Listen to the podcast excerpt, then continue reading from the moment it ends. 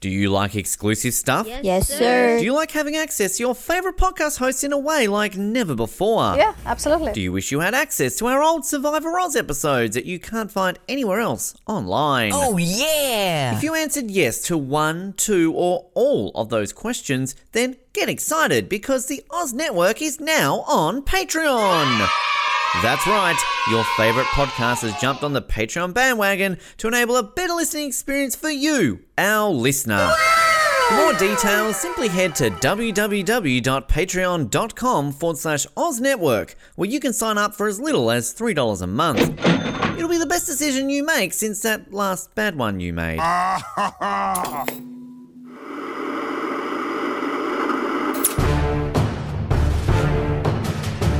You're listening to the Oz TV podcast, only on the Oz Network. It is the Oz Network coming to you once again for a 24 recap. We are just getting so thick and heavy into the conclusion of the first season. Can you believe we are here at the end of the first season? I can't.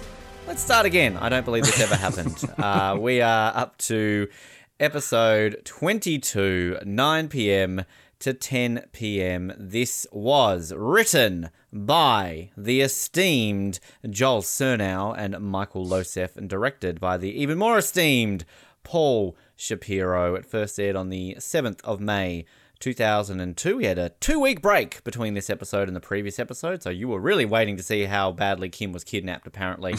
and uh, oh, so much to talk about in this episode. It's getting juicy. This is the last episode we're going to talk about before shit really hits the fan, let's be honest. Uh, my name is Maximilian, and are you flirting with me, Colin? And my name is Colin, acting head of the Oz Network, and I have no authority. this is actually a very quotable episode, and um, I love in jokes between you and I before we hit record. That people are like, who's yeah. Maximilian? Who's this new host? I got rid of oh, ben you finally. will have to listen to all of our shows, all of our episodes to find out. There's a secret. yes, from an episode that by the time this airs aired months ago. So um, listen to months ago worth of episodes on all of our spin-offs. The qualifying lap. Um, yeah, I mean, I said last week. I think last week was probably the worst episode we're going to get in the last four, and it was still not a bad episode. But um, oh, look what's what's what's not to say about this, Colin? Uh, you know, uh, Sherry likes cherries, uh, which is always good. Jack's tied to a water pump. Um, once again, Teri's getting distracted by everyone. Uh, Alexis is in trouble. Drazen's a badass. Uh, I mean, come on, like, what's not to love?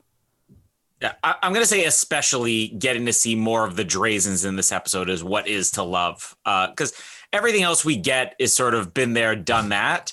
Not necessarily in a bad way, but it's become painfully clear to me not only that they had you know 13 episodes as we've discussed many times that they guaranteed they were going to do but that they literally had no plans past episode 13 other than just to repeat their stories over and over again which yeah. is why we get Teri kidnapped, Kim kidnapped, uh, Jack, you got to kill Palmer. it's it's the same thing over and over again. But getting to see the Drazens, getting to see their lair, getting to see all their their little henchmen and associates, getting to see Dennis Hopper in a suit. I mean, that's the fun of this episode. Oh, Dennis Hopper in a suit. What a man, Jake. What a man.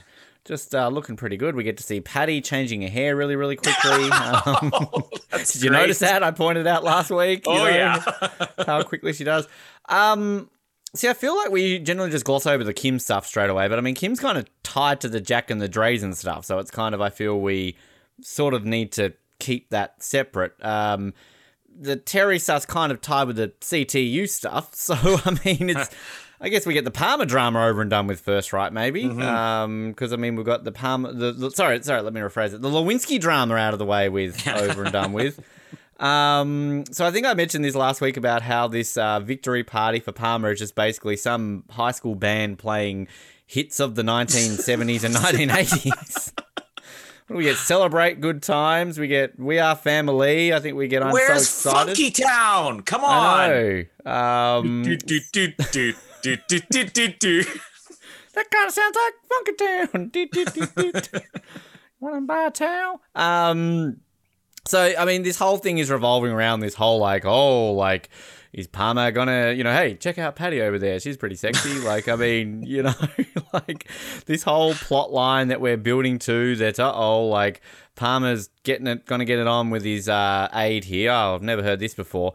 Um, and essentially, we find out this episode that it's Sherry who's orchestrating this. Um, dun, dun, dun. Like, one thing I'll say is like, Sherry, like, you're great. You're amazing. We love you. But, like, don't walk away from your husband in the middle of a nationally televised press conference to go talk to the guy you're trying to get to fuck your husband. Like, I mean, stand there and smile and wave. Like, I mean, if, this, if this is 2021, this is going to be analysed. Like, we talked about Fox News last week. Fox News, why did David Palmer's wife step away? What was she doing? Like, there would be a camera on her walking towards Patty, and this would be analysed on the news more so than Palmer's Uh. speech.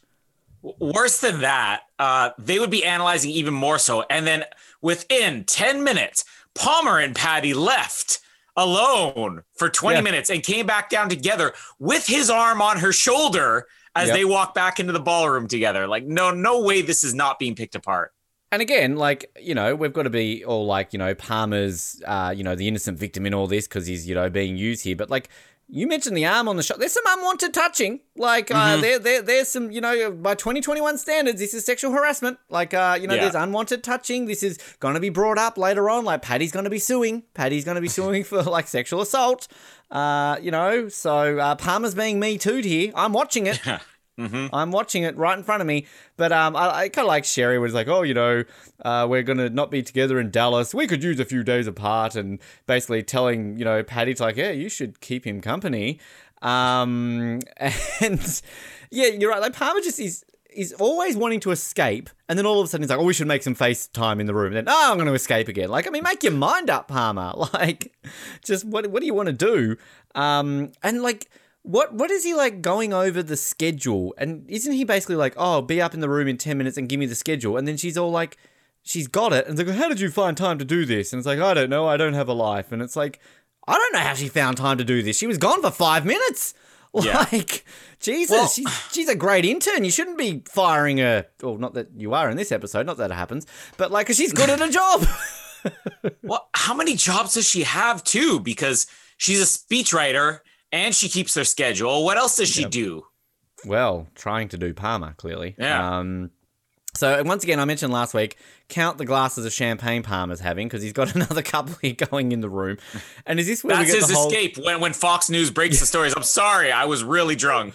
That man can hold his liquor, let's be honest. Um, but is this where he's like going to her like, how did you find time to do this? When do you when do you have time for a life, a boyfriend? Like, I don't have a life. This is my life. And you know, like, oh, like I feel like this is a bit repetitive. Isn't this what we got with What's a Face a few episodes ago? Uh, Elizabeth, you know, like, oh, we had some downtime in DC, so we all went out for some drinks, you know. Um, and then we get the, are you flirting with me, Patty? I don't know. I think I am. And what is what's her line say oh, about Mr. something? Bonds. It's like, oh, so you and Sherry, child, like, again, I find this bullshit. So you and Sherry, childhood sweethearts, we knew everything about Barack and Michelle Obama before they mm-hmm. even ran for president. I'm sorry, his story has been sold into novels. Like, everyone knows the Sherry and David Palmer story.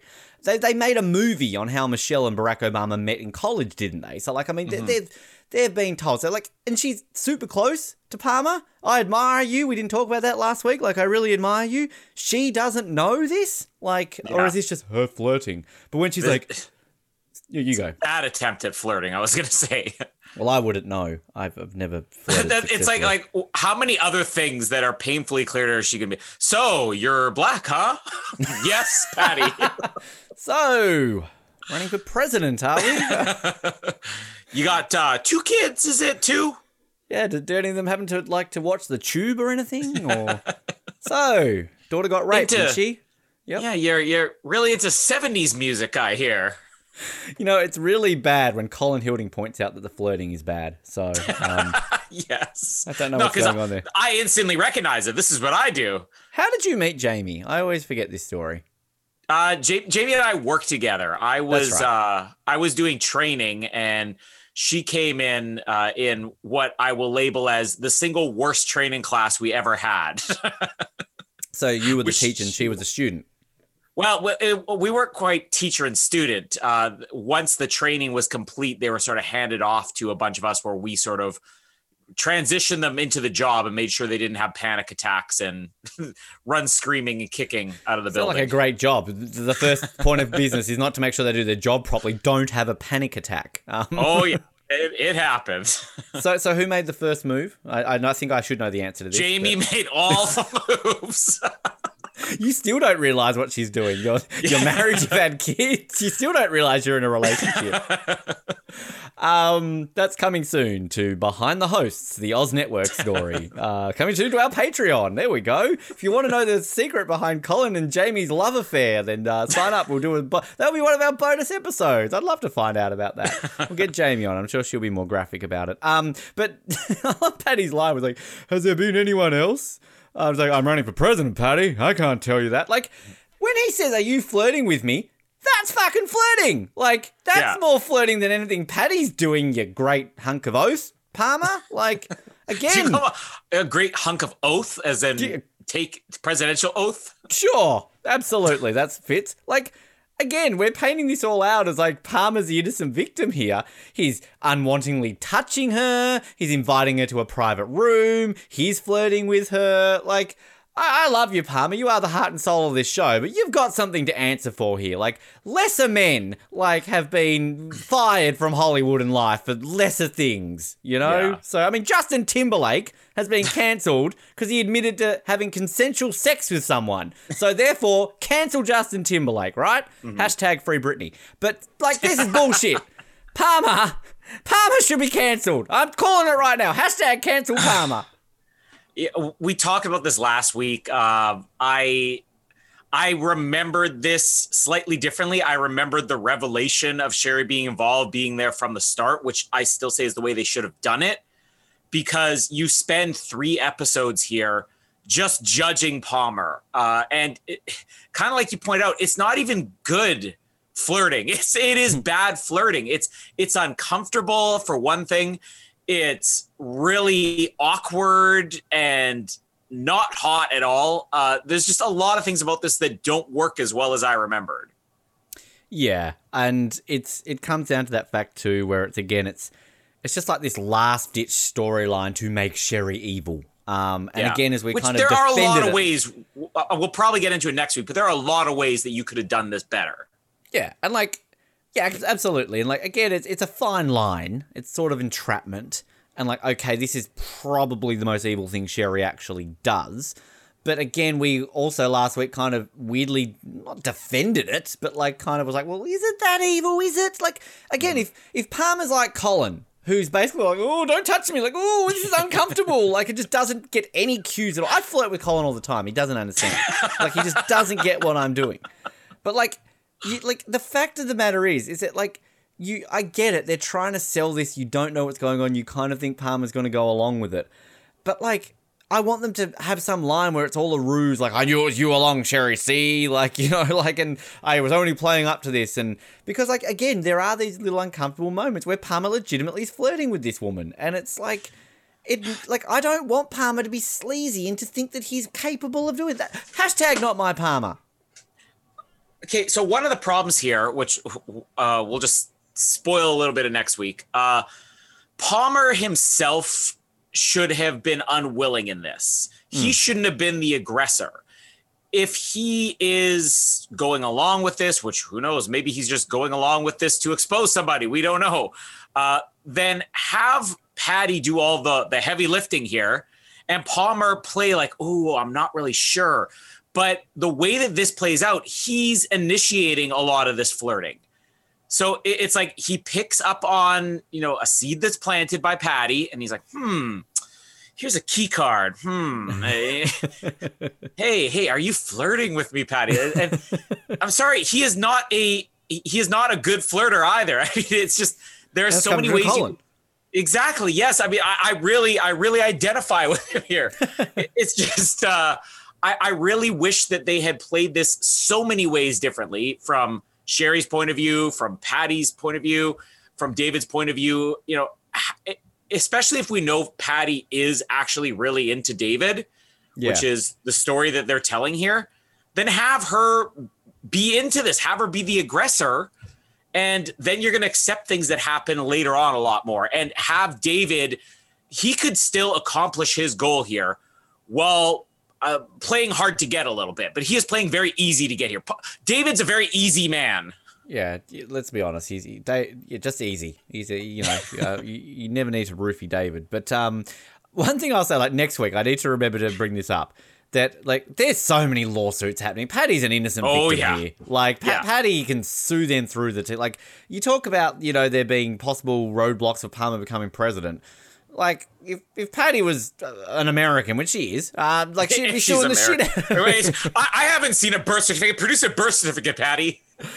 The one thing I will say though, that like through all this, I fucking love Penny Johnson Jerald in this episode. Like this oh. scene when she's at the bar with Patty and she's just kind of just got this just again, like you're meant to be sold that she's just this evil, manipulative, you know, woman who's just doing this just for her own power hungry and yeah, she is. But like I just love the way Sherry's just like, you know, everything you're doing here is rightly for for David and basically all this kind of stuff. And just that way she just grabs that, hmm, cherry. And then she just like looks at her and eats and just walks off. Like, it's just like, I get why people think she's just an evil, manipulative bitch because, like, Penny Johnson Jerald sells this so well. Like, I will mm-hmm. defend this character. She's not evil. She's not that bad. She's a great character, but it just, you want her to be more evil than she is because she's just so good. Like I, yeah. I I'm saying this now without spoiling this for the certain big reveal at the end of next episode who will return on pretty much the same amount of time Sherry returns in multiple seasons.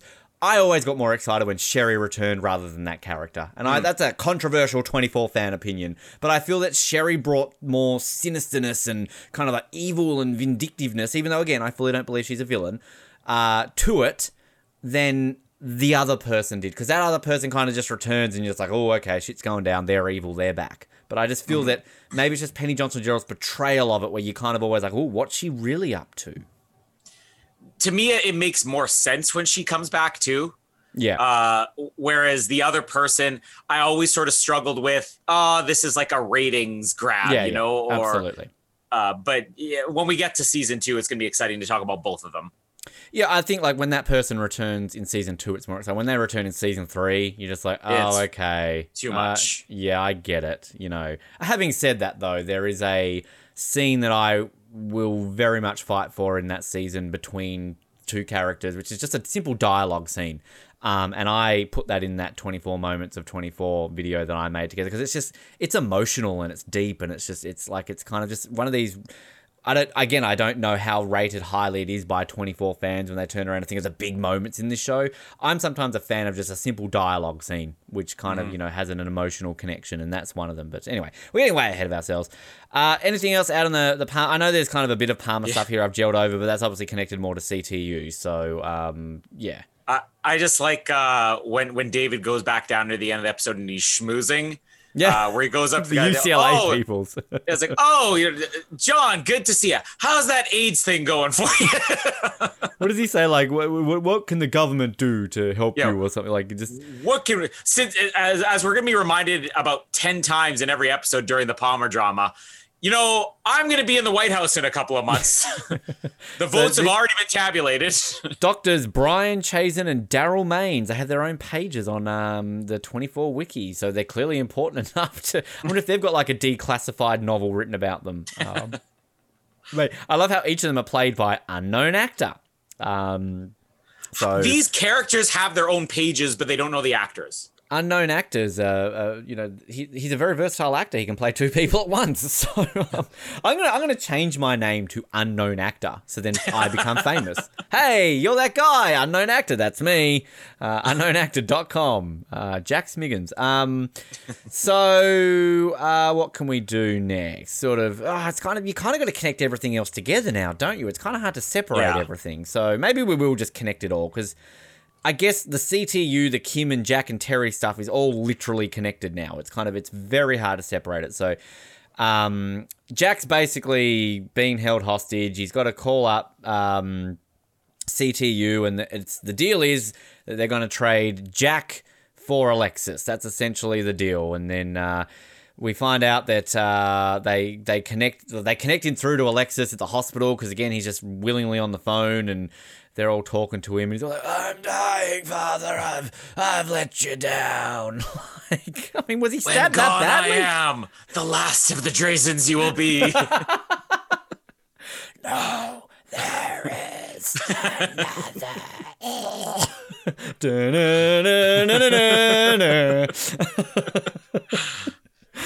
Luke, Obi Wan. what I told you was true from a certain point of view. just a ghost. Wow, we're really turning this into something. Um, Dennis Hopper again looks great in a suit, but again, this accent. I will trade the life of Jack Bauer for that of Alexis. Like, I mean, it's just. Oh, you're a very talented man, Dennis Hopper, but work on the Serbian. But like, can I also are, point are out? you with me though that as as awkward as the accent is, it's so great to see Dennis Hopper playing subtle. yeah, Because Yeah, I don't yeah. think he has a Dennis, what you expect from Dennis Hopper moment in this show. And I think that's one of the reasons why this stands as one of the best villains in 24, because you have this actor that really comes in as a surprise cameo at first. And then you realize he is the big villain of the season.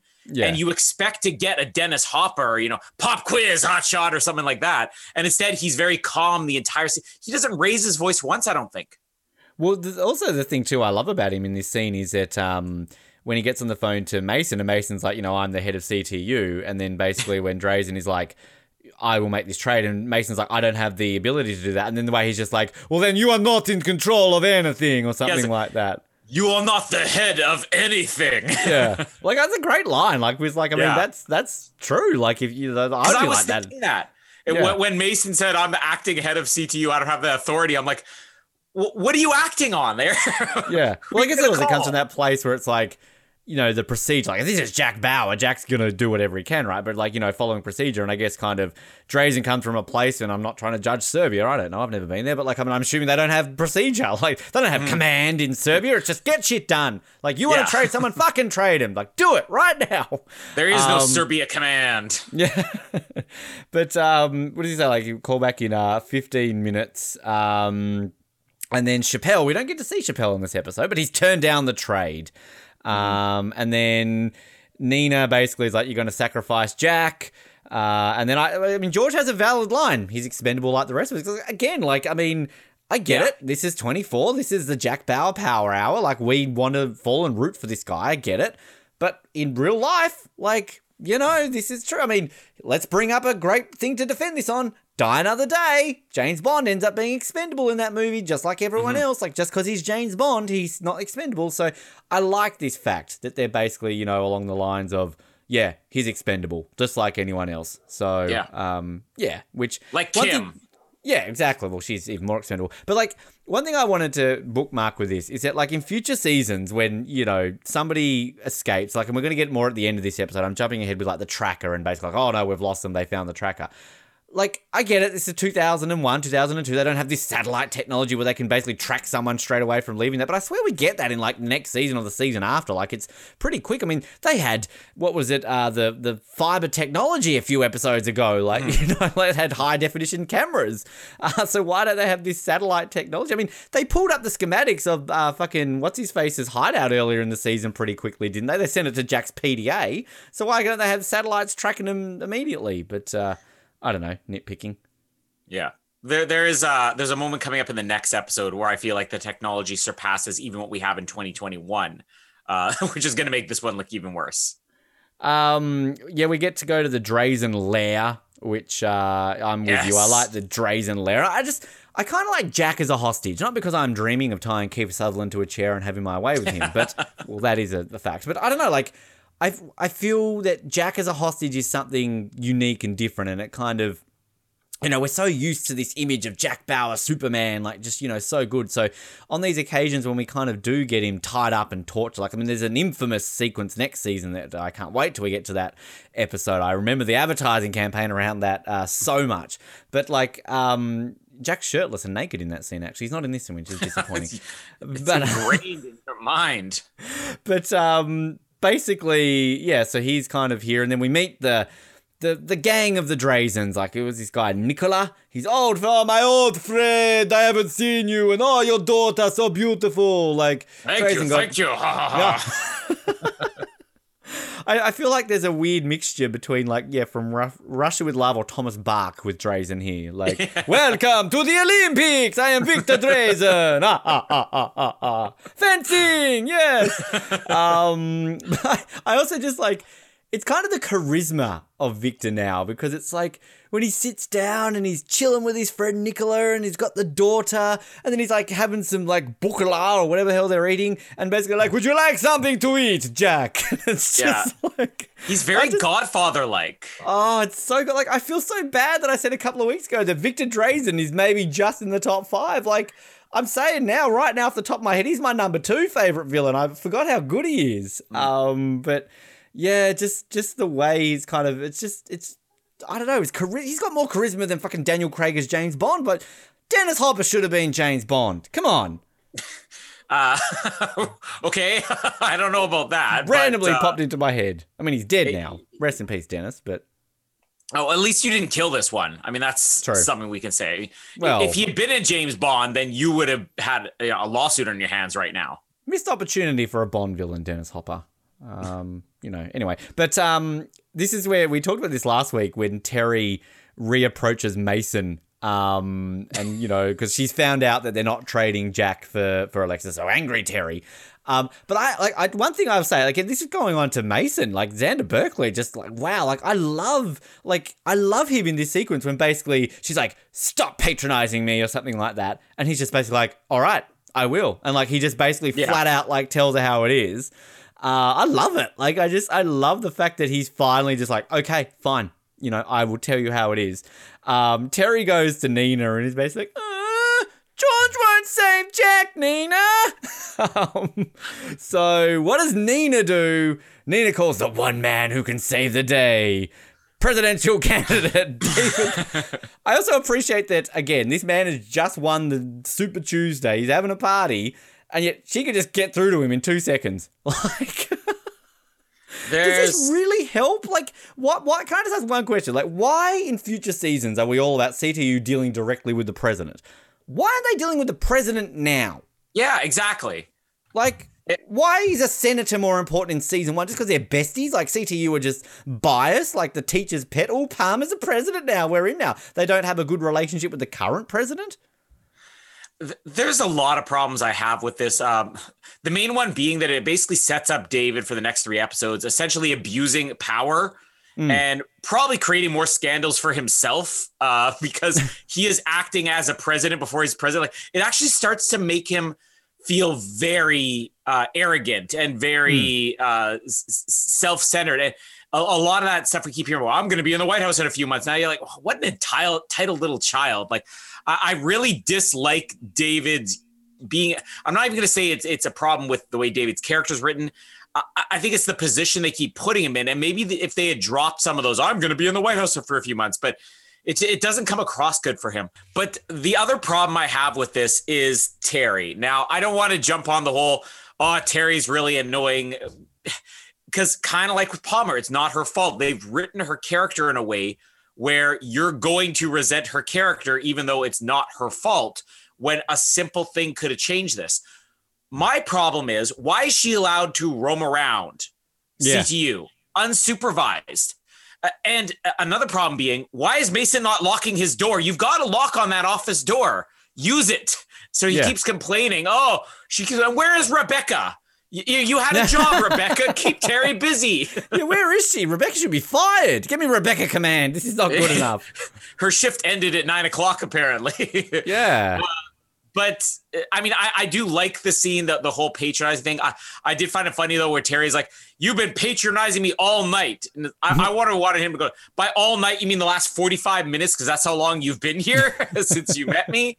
Uh, but it, it's just from this point on, it's not just Teri is just sitting around at CTU. It's the opposite. She has access to everything when Tony doesn't, Milo doesn't have access.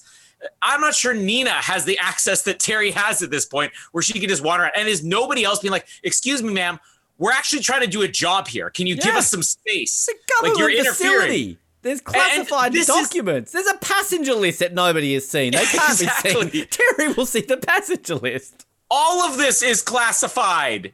I mean, it, and and she's she hasn't been. We're still waiting for that 16th debrief of hers.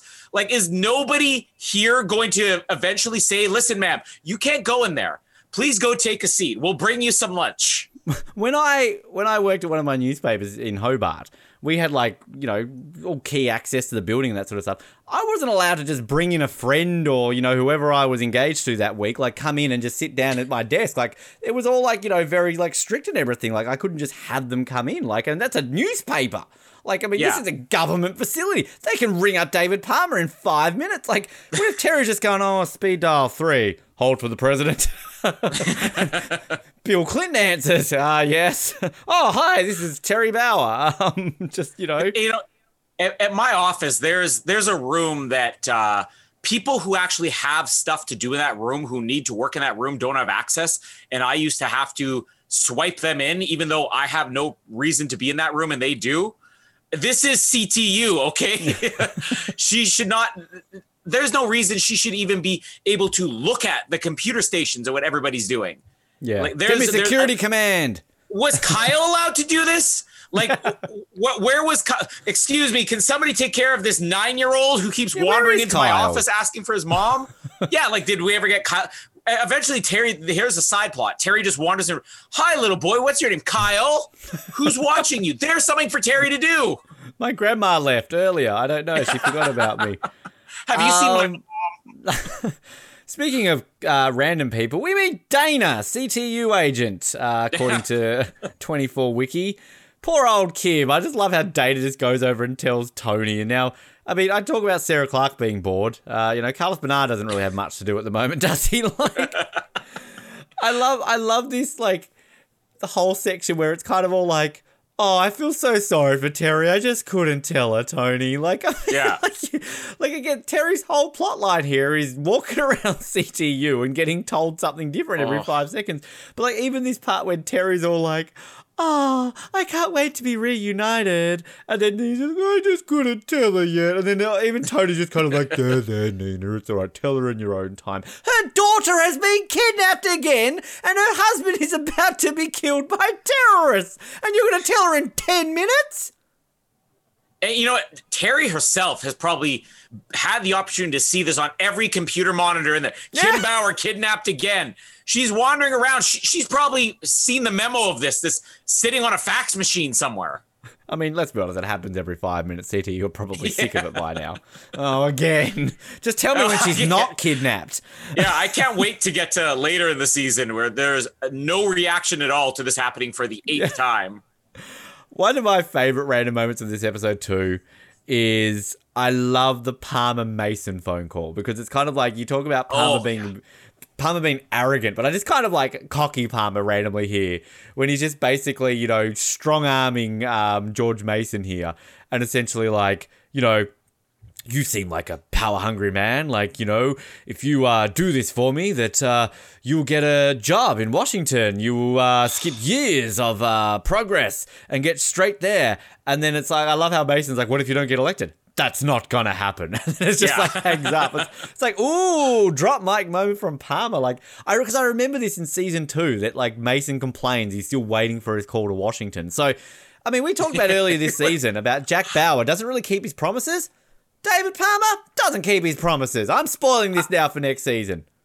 I, I was gonna ask. I'm like, was this ever brought up in season two? Because yeah. when he says, "Oh, you're gonna get a big promotion," Uh, really the only promotion I think Mason may have is he's no longer acting head of CTU. He's just stuck there permanently. He doesn't want this job in the first place. So even if that's what he considers a promotion, that is a demotion still because this isn't the job he wants. But Mason, I'm going to put this right now next to Sherry, probably the best character this entire season. Like every moment Mason on screen is just unbelievable. And he has the best responses to everything. Like the he's the only character that actually talks back to David yeah. Palmer this season. And, and the, the moment where as somebody is destroying something behind me. um, Hi Jamie. Hi Jamie. it's. Ben. It's Ben. this is Ben. If you don't recognize him. I don't know what she says. She said, her, I didn't even look, but my butt hurts too much. I don't know what that means. Colin, um, what were you two doing last night? I know you watched a video recently, but come on. I know Casper doesn't like anal, but.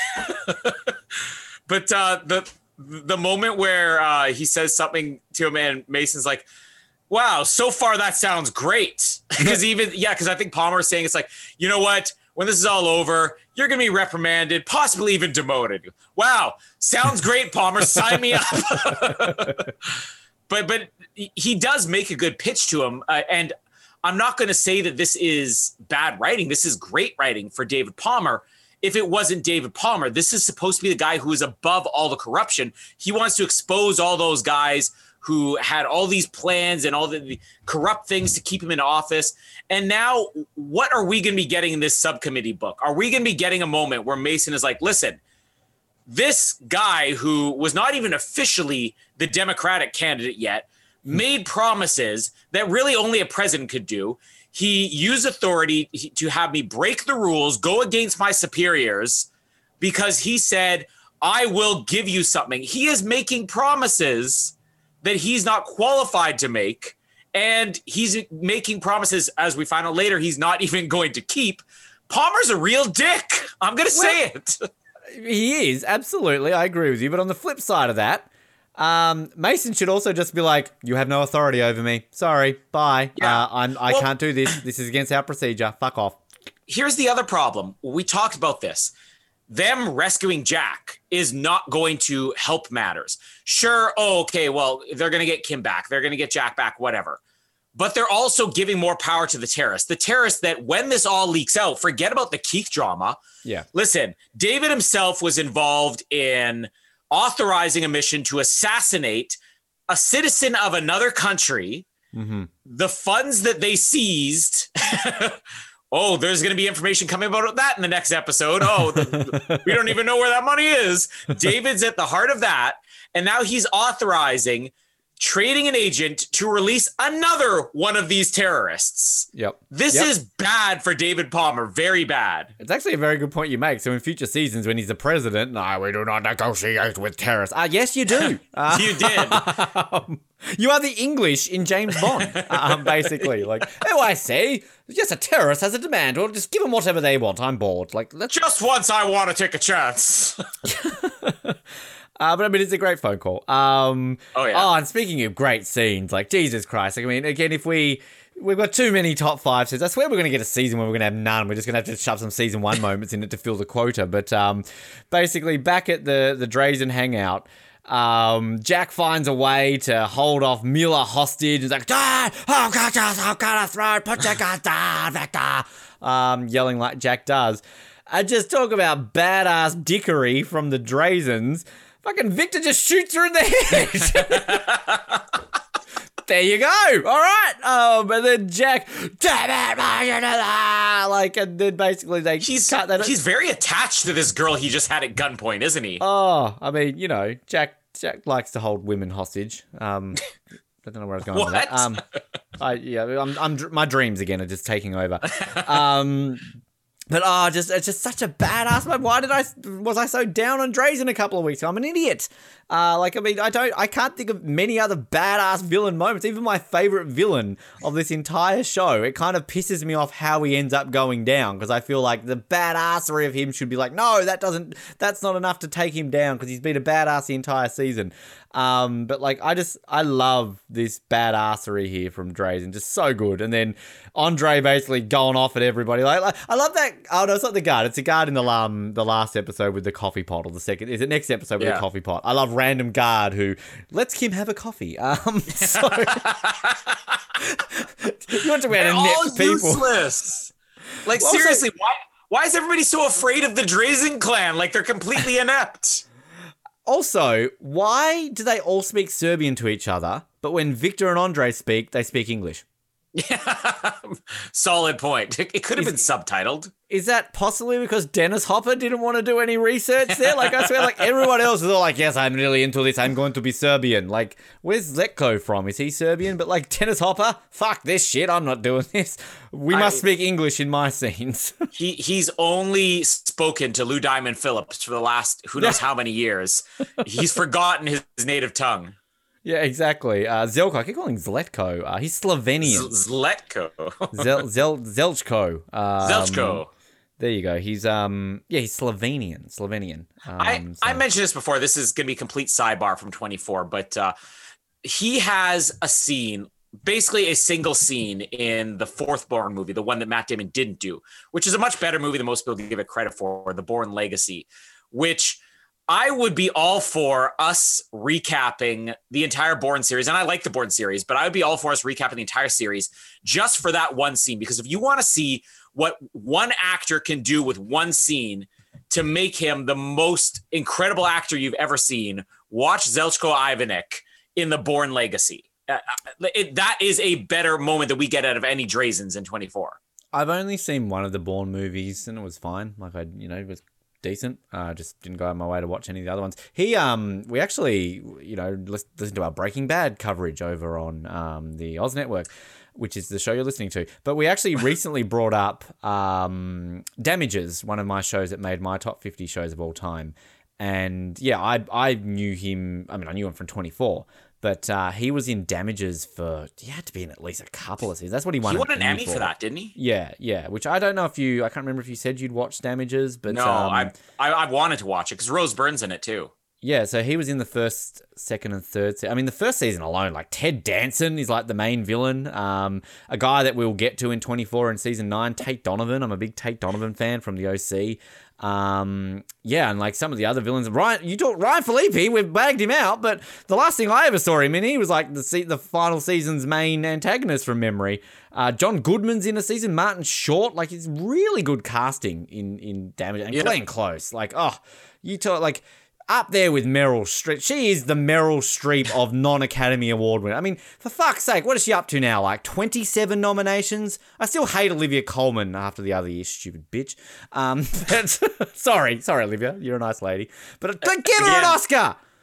This this now has nothing to do with 24 but um, since you guys are covering breaking bad i figured uh, maybe i could actually start watching the show for the first time ever so i i i did start watching it so i could oh listen to your guys recaps which i mean i'm sorry i've been listening to your recap for who knows how many weeks now uh, but as I was looking up the show, I saw that Jesse Plemons, one of my favorite actors, was in the show, but it's like, oh, mm-hmm. oh, he's not until season five. I'm like, oh, okay. Well, now I'm gonna have to stick with it till season five. So if the show sucks, if you and Nick are just off on the show, I will stick with you until season five, so we could talk about Jesse Plemons. You you have to stick with it till El Camino, the movie that came afterwards, and the controversy that followed with uh with um Jesse Plemons. Uh, with oh, is he um, in the um, movie too?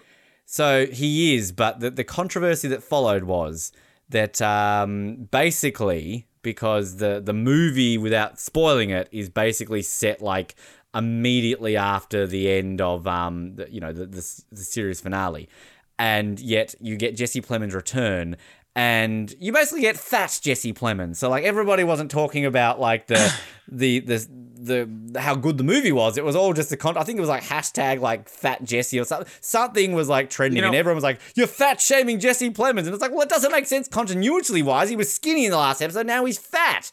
That's what I was a bit. I you know, good on him for putting weight, but like, well, well, there's there's a reason for it too because uh, I mean, he's he's been in two of my favorite shows of all time, Friday Night Lights and Fargo.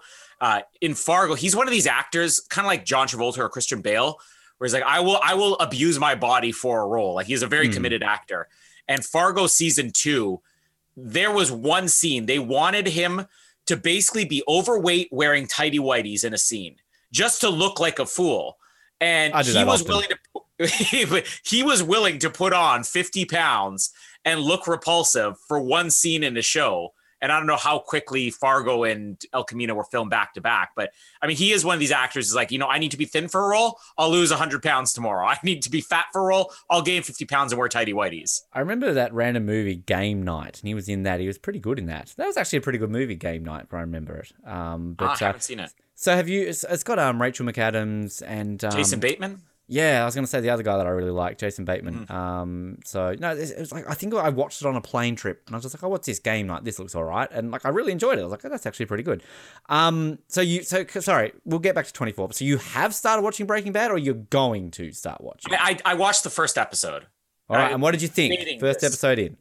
it was different than I expected. Like it was better than I expected because I, I sort of held off expecting this is gonna be a very heavy show, like like too heavy for my liking. And there's actually kind of a quirky humor about it, which I liked.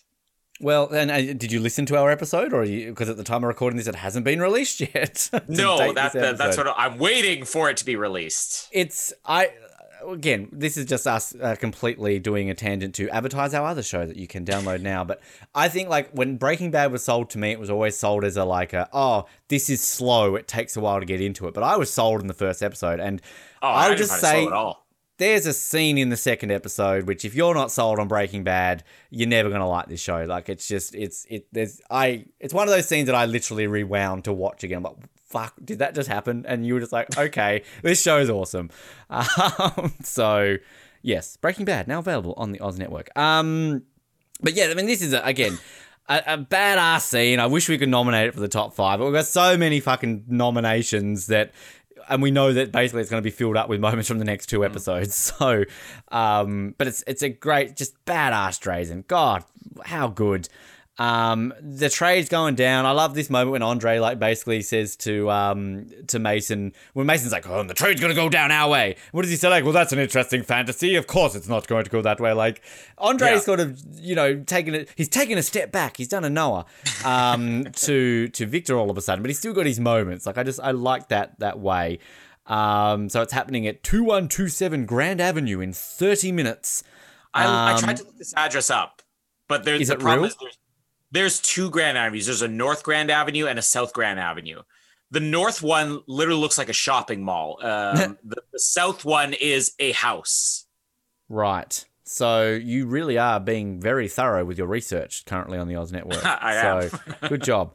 Um, so yes, thirty minutes away. The timing is it? No, it's next week. That there's there's a moment where they basically give them like thirty minutes, and they literally give them like twenty minutes, and it's like kind of like I know a lot of this like when we've had the meeting with um with Alexi and Elizabeth before, like you know there's a bit of leeway there. Like usually you're a couple of minutes late because you know no one's dead on time in thirty minutes, but there's one next episode where it kind of annoys me that somebody's so early, and it's like you know like what are you doing? Don't you know this? Um. Nicola is crying over Miller, and then Victor just kills him too because one Ah. of murderer, murderer, which is great. Again, like it just it suits his you know scene. And is this when Kim comes in? I love Jack's Kim, like when Kim then just punch Jack over the head. I just I shouldn't laugh at like upset Jack Bauer like getting tasered and everything, but there's just something the way Jack Bauer like keeps up the delivery of it. Um, he just gets punched and knocked out basically again. Uh, we basically haven't met uh, mentioned Kim at all this episode, have we? Because I mean, she's just been driven there all the time. Um, now is this where Nina lies to Teri basically that again? Oh, you know, 'cause she tell yeah she tells Teri about the um trade is happening. And then all of a sudden, oh, I haven't had a chance to find out about Kim. I'll find out for you. And then Teri with this awkward moment. Thanks for telling me the truth about everything, Nina. Yeah. And then it's all like, uh oh. The writing is getting worse for t- poor Teri here. Uh, yeah, but even again, the, we- the bit following here with Tony, the way she's like, w- like just this little moment with Nina when she's like, I don't think I'm doing my job very well, and then you're doing your job fine, and when you get home, you're gonna give me a bigger job. Uh, which do you get that joke, Colin? Now that you're seeing porn, um, ask Jamie. But uh, Jack then basically gets driven away. Um, and is this where Jack kind of has this conversation with Andre? Um, and I, I kind of like, yeah, Andre here, was just basically like, we should kill you and your daughter right now for what you've done to my family. Um, and yeah, and what does he say? Like, be quiet, give my father some rest. Poor Victor's tired. He's killed a couple of people tonight. He hasn't been up for two days. He's probably the only character in the scene that's actually slept recently. Yeah, exactly. Well, that's a very good point. He's the only one in this whole show that should be not tired. Um, so Jack gets tied to a post or like a watered main in the middle of nowhere, and the sniper's staring at him. Again, I, I love. Um, I, I love just Kiefer Sutherland again. He's just so good. Like he's talk about future Oscar winners. Kiefer, go back to movies. You should be an Oscar winner. Like you're so mm. layered and so good how you can do this. Like just his kind of like panic look when he's looking around, like oh, like we're you know I'm tied to this thing. Um, and then I love it when he's like yelling at um Andres, like what do you want me to do? What do you want And then Andre just drives off. Like I don't know. Like this is again why I love this. I'm just so because I'm watching this back as 14 year old Ben going what does he want him to do? Like, I'm so, like, Jack's panicked and Andre's a badass. Like, no, I'm not going to tell you what to do. Like, again, James Bond villains, watch this. Don't reveal the plan in five minutes. Keep him guessing. Give him an untraceable phone. Like, you know, make it tense. Um, it works really well. Um, we get the drop off basically now. George in the George on the scene. Uh, out in the ambulance. Um, they do the swap over for Alexis, and oh, there's a standoff because it's like, where's Jack? And fair enough, like they're kind of being duped over. Um, and what what do they say? Like, oh, what is wrong with him? He's worse than they think. Like, do they have they not already discovered this guy was in like intensive care ten minutes ago? And oh, he's yeah. worse than we think he is. Like, Yes, you spoke to him on the phone. He was like, "I'm going to die." And they're like, "Oh, we need a doctor. Get a doctor!" All of a sudden, you think you can put a give me doctor command? Give me doctor command. I like this kind of um this mercenary Serbian dude who's just kind of all like, "Are you going to put the gun down now, or are you going to let us go?" Like, I just I kind of like this guy. Uh, and then you know Mason kind of realizing he's got to give in, but then it's kind of like cut back to CTU command when Nina's got a little headset on. It's like like little tracker device. And I do love how they're surprised that they find the tracker. I mean, God, make some effort into this, oh. people. Like, James Bond had it shot into his blood. Like, yeah, I, I was thinking, can't they inject this? Anything? That was what four years later. Like, I mean, this is still. He's basically you know, got a, a, a, blinking key fob hanging off of him. How yeah. did he find that? they may as well just have a like a thing that says tracker on it. Yeah, um, exactly. But, please um, don't remove. please don't remove. We're trying to find you. Jack then, I love this sequence, and Jack again, he's just looking around, and then he gets shot, and then he, he's uh, handcuffed. And at least the Drazens are nice enough to leave keys for his handcuffs in the car as well as uh, keys to the car. Jack gets out of the handcuffs, and oh, Jack's on the scene. Where's he going to go? And um, I do love the fact that, yeah, he drives off and he's got this untraceable phone, and yet he's going to make a phone call on it at the beginning of next episode. Spoiler alert. But um, this is the least exciting way an episode will end for the next two weeks. yeah. like, and this is excitable. Like, I'm still like, oh, gotta watch the next episode. What's happening next? But let's just point out that the next two cliffhangers will make our top five for the end of this season, possibly the top 10 of all of 24. So just be prepared to have your little minds blown in the next two weeks if you've never watched along with us. Um, you're gonna have to remind me of this if you remember next week. But I have some questions about the cell phone. Uh, is well, let, let me just say it now. Does he have his regular cell phone on him? Because this I... untraceable phone, he makes phone calls on it, but following that, he has another cell phone that people already have the number for.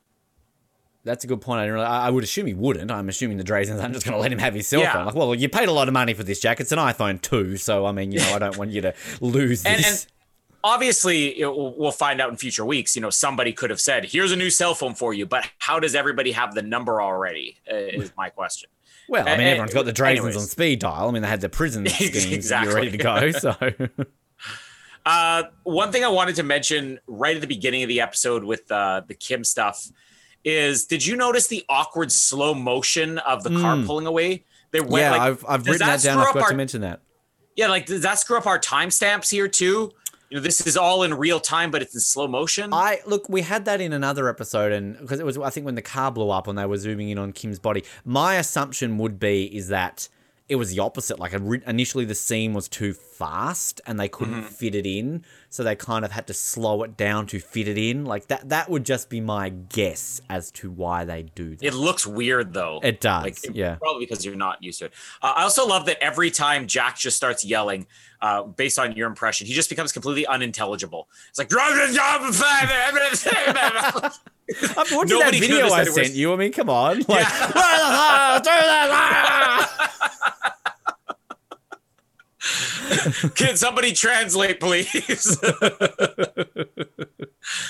Uh, I mean, I, I do love all the Drazen stuff. The the moment, first of all, just the fact I mentioned with uh, the Drazen layer. One of the cool things about it is just all these associates. They just have one of the daughters there, you know, serving.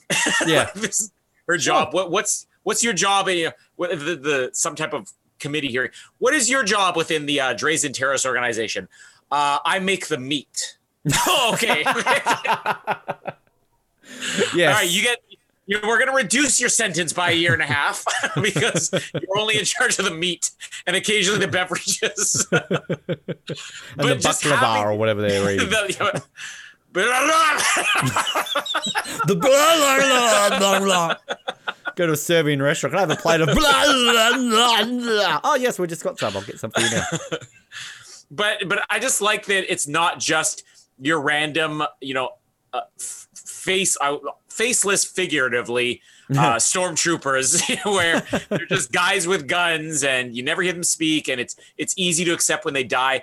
I mean, they throw both the father and the uh, what the the. Did we ever get the daughter's name? You said uh, nah, Nikolai nah, is the daughter. Me, me, me, me, Mustafa, Mila, Mustafa, Mila, Mila, and Nikolai here. Uh, they're just Maximilian. fun little Max, Maximilian and Smiggins here.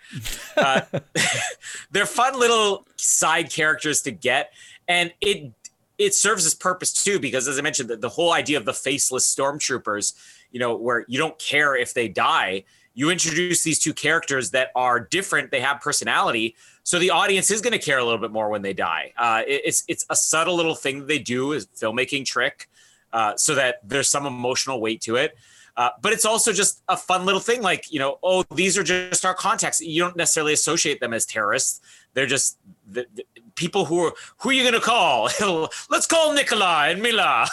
good food, also, good time. It's also like, um, you know, this is, I guess, me stereotyping, but I mean, sort of Eastern Europe and kind of Mediterranean part of Europe, it's it's sort of the renown for these big families, sort of you know big yeah. families. You know what I mean? So it's mm-hmm. kind of like they all sort of hang out and this sort of stuff. So it's it's kind of like a yeah, like they would have their little communities, I guess, kind mm-hmm. of as they as they rock up and stuff like that. So yeah, and yeah, one of my favorite parts of this whole episode is Victor just very politely offering like this is a Bond villain moment sit down, Jack, have something to eat. it's it's just it's not what you expect from. And he's also showing more courtesy than they showed him. So yeah. you kind of like Victor Drazen here. Uh, and come on, Jack. I mean, we know you haven't slept in two days. You had a taquito here and there. I think we we pointed out one point where Jack was eating lunch, but he's got to be hungry. I mean, there's no reason. Even Kim is not above partaking in some of their food and beverages. so well, Jack's a proud man. I would not eat food from a terrorist.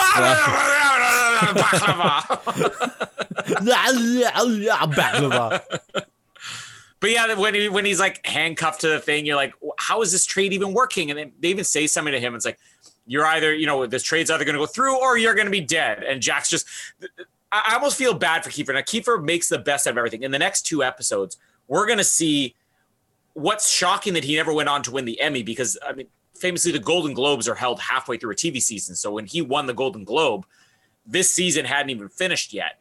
But how he didn't win the Emmy for this after the next two episodes is crazy. But if they were simply stopping at this episode, I can understand it because it is a lot of Jack just, yeah, I love it. and even when he's chained to this post, it's just a lot of like,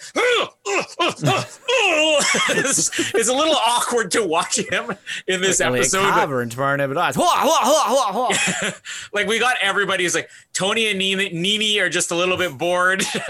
Teri is just sitting there asking, "Where's Jack? Where's Kim?" Uh, with Jack, it just sort of becomes for a while you're chained up and you're looking like you want to break free and you're very angry. Uh, but still, the moment where the gunshot comes and they just break the cuffs, like it, you almost get like your heart stopping moment. Like, oh, did they just shoot him? Oh no, no, it's just the cuffs. And that guy had to have been like the best shot shotter because they still do need Jack here. So mm. is this the smartest thing for them to do? Like, is it just pure arrogance? Or like, we really want to mess with him. Fire the gun, but make sure you only hit the cuffs that has to be the most precise shot in the history of sniper shooting. If they had just missed a little bit, oh, oh, oh, sorry, boss. Oh, um, the wind. It was the. It was the. Oh, Dimitri, why you do this? Oh, this happened every time. it's just it, it. It's it doesn't really make sense that that's what they would do, but like great moment of television here. Uh, yeah, the, the, whole cliffhanger is just sort of let, let's check in on everybody. It's it's nothing big. Uh, they maybe should have saved the Kim thing for the end. I think that would have been a better way to go. Uh, if you actually just saw Kim getting hauled in there right at the last minute and Jack's just panicking, where's the keys for this thing? Uh, maybe that would have been a bit of cliffhanger. But I mean, still minor complaints in this episode. Uh, all around it it's similar to the last couple weeks where it's slow progression of what's happening, but it's more than enough now where you're like, oh, I, I can tell we're in the home stretch. Like, I almost feel like when we get to the next two episodes, you have so much crammed into them that you could have reserved a few moments for this episode to pad it a little bit more. And still, I'm, I'm going to spoil it now. I'm still buying this episode. But I feel like when we get to the next two, I sort of look back on this one thinking, you could have done a few things here to give the next two a little bit more breathing room. Yeah, I see it. I do. Um, but um, I don't know. Like, I just, I just, the next two weeks, I'm gonna need a tissue. So, um, basically, um, that's a sex joke, Colin. Um, I was gonna ask. I'm like, in what way, man? Please tell me more. Uh, I do not know anything about that. Um, well, I mean, I am going to buy this too. Uh, before we get to our ratings, though, I was going to mention uh, the trivia, which um, it mentions here on 24 Wiki about, yeah, the, the slow mo. Uh, continuity error. Almost two minutes past during the opening title and recap, yet the episode opens with Kim being pulled from the car exactly where the previous episode ended. Well, maybe they just stopped to have a chat. Like, oh, I'm going to kidnap you. I say, you're Kim, are you? Yes, I am. First time? No. Kidnapped earlier today. Okay, so this is how it's going to work. Um, and it's got here. You, you look, is... you look thirsty. Would you like a coffee? No, no, no, no coffee. Not until we, not until we're seated and we get where we're to, to our destination. That's when I'll have coffee. Would you like some baklava? It's, it's particularly good. Um, I don't think it's baklava. I don't know what it is, but maybe it'll be baklava.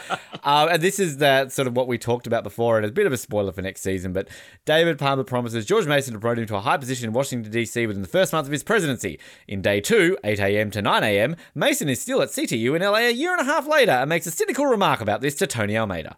Um, so yes. So they do bring it up again. Yeah, yeah, because I, I do remember that line in like the episode where he's like, "I'm still waiting on my call from DC." Like that's why I kind of I thought that was Chappelle who got that earlier this season when you know mm. I knew there was somebody got like offered a promotion that d- doesn't come. So Palmer, you're a dick. You're a liar. You're just like Jack. It really is like you know, there are moments in this season where you're like, I still see why I love Palmer, but the more yeah, I don't think there's any character that looks worse on a rewatch where you have to analyze than Palmer. Yeah. Yeah, yeah, and like again, still heart of the soul of yeah. the show. Like he's he's great, but yeah, there's you know, Palmer's a bit of a dick sometimes, let's be honest. Um, like, at least when Bauer's a dick, you understand why. Like, there's very often that, you know, Bauer's just a dick for being a dick. Like, okay, we've just established the Bauer family have left a trail of destruction in their wake this season. But uh, anyway, um, yeah, so I, I'm ranking this. Uh, so it's a, yeah, definite buy for me. And I'm ranking this at 11th. So this is my. Um, Ah. Actually, no, I'm ranking it 10. No, hang on. No, 10th. I've got this around the wrong way. Uh, 10th. So I've got this the third lowest buy. I've got this uh, ahead of the pilot and then episode 19 from a couple of weeks ago. I was nearly going to put it above episode 9, but that's one where Jamey kills herself and it kind of ends on the mm. cliffhanger mm. and the phone's ringing. So I, I, think that's got a bit more tension. Like, ooh, what's happening? So uh, yeah, I have it at 10th. So it will be in the top half for me.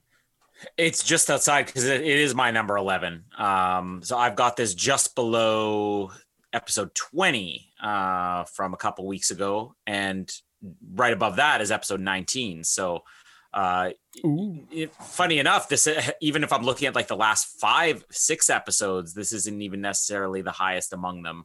Uh, but wow, wait till we get to next week though. Well, I mean, the next couple of weeks are going to change our things a little bit because, uh, boy, oh boy, wowee. Um, I mean, I'm, yeah, I'm not even talking about the the final. This is the penultimate episode, penultimate episode. um, and oh, we get a massive twist next week. Uh, you got to stay for the final scene, but uh, we get some great stuff next week. Um. Mm Palmer gets in the action again. Uh, Sherry gets in the action. Um, oh, it's good. I, I, actually one thing I should say I haven't mentioned the uh, the the guide, the twenty four guide. Um, I can't really go into detail about the the, the twist, but there's a, a section here about uh, the big twist at the end of next week about how they had an idea for it throughout the whole way, but actors were not told about it until the final four episodes. And I think we mentioned that like last week, didn't we? That uh, you know certain things, the way actors are, like they're kind of, you know, maybe they're a bit different. Such divas. Yeah, exactly. Um, it's got here the research files about Super Tuesday, um, which apparently the phrase Super Tuesday uh, actually, no, I'm reading last week's. Well, we didn't read that last week anyway. Um, Super Tuesday first came into uh, phrase after the 1988 election. There you go. Um, oh, so it's Borek, not baklava. Uh, research files. Victor Drazen taunts Jack Bauer by tasting a piece of borek, a traditional dish orig- originating from Turkey and especially popular with people of the Balkan regions. It's made of phyllo pastry and filled with feta cheese, ground beef, beef, and vegetables. That sounds good. Wow, it's a regular staple offered at local bakeries, and the equivalent of fast food in those countries. It is often also consumed with yogurt, which is mm. always good. Mm. Um, and here's so I think I said earlier this season. I remember there was. I, I thought it was the cars. I thought it was something like the good guys always drove BMWs and the bad guys drove Mercedes. Like the fans picked it out. There was something along those lines. This is what I was thinking of. Um, during the first season of the show, both Mac and PC format computers were featured on the show. What some people didn't realize was that the bad guys for the season are always seen using PCs, while the good guys are all using Macs. And some people question that over a reveal over something next week, but then it makes sense when you go back and watch it closely. So um, there's a little tidbit for you, which I knew there was something. I knew there was some little Easter egg about that the bad guys and the good guys all use something different. I thought it was cars. Maybe there is a BMW Mercedes thing as well, but uh, it's the computers that I was thinking of. So, yes. Anything to say about next week, Colin? It, it, well, in reality, it's actually vil- the villains that use Macs. But, oh, hands uh, down. You know, th- this is fiction. So, uh, yeah. no, I mean, next week's incredible. I, I, I, I don't know what the air dates were, but it almost feels like it is one episode. Like this is a two part finale because uh, there there are times in the past where they would do that. They would save the last two episodes uh, and air them, um, you know, together. But you could almost view next week as part one of the finale. I mean, it's just incredible. Even aside from the uh, the big reveal at the end of that episode, which was probably the most jaw dropping moment of this entire season. Uh, just the rest of the the action and everything else that happens is just incredible. Even the resolution that we start to get to the the Lewinsky storyline is really hmm. solid. Oh, I mean the twist that we get, yeah, absolutely. Like I, I think I mentioned a couple of weeks ago that like I didn't see that coming, and it's like, wow, okay. Um, but yeah, I I'm looking here at the air dates. No, they aired a week apart. And I was about to say I think in Australia they might have aired on the same night, but actually the more I think about it, no, I think they because I, I remember the finale. We'll get to that in a couple of weeks. The night watching that, but uh, anyway. Uh, so 10 p.m. to 11 p.m. episode 23 next week. Get excited. Um, do all the usual stuff that you'll hear us talk about at the end. Patreon would be nice. The Secret Life of Colin Hilding coming soon to that if we get a Patreon. And um, yeah, get excited. I want to listen to Breaking Bad because it's Colin's favorite show now. So um, do that as well on the Oz Network. Uh, but until next week, my name is Ben and Stephen. No, stay. I'll come over. Uh, and my name is Colin. Big hunk of both. Thanks for downloading this episode of the Oz Network. Make sure you never miss an episode by subscribing to the podcast via Apple Podcasts, Spotify, Stitcher, Google Podcasts, or by copying our RSS feed into your preferred podcast provider. And while you're there, please drop us a rating and leave us some feedback. You can also be sure to stay up to date with all the latest episodes and happenings from the show, as well as finding out how you can get involved in upcoming episodes by following our social media pages on Facebook, Twitter, and Instagram, as well as getting everything you need under one roof at theoznetwork.net. Thanks again for listening, and we'll speak to you next time.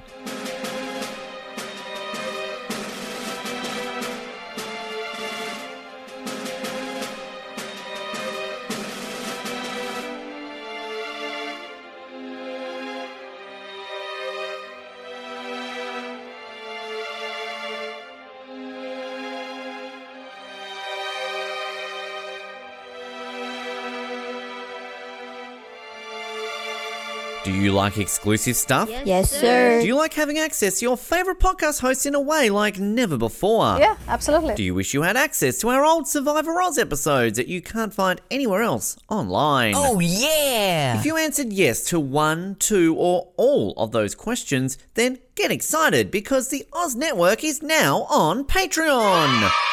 That's right, your favourite podcast has jumped on the Patreon bandwagon to enable a better listening experience for you, our listener. For more details, simply head to www.patreon.com forward slash Oz Network, where you can sign up for as little as $3 a month. It'll be the best decision you make since that last bad one you made.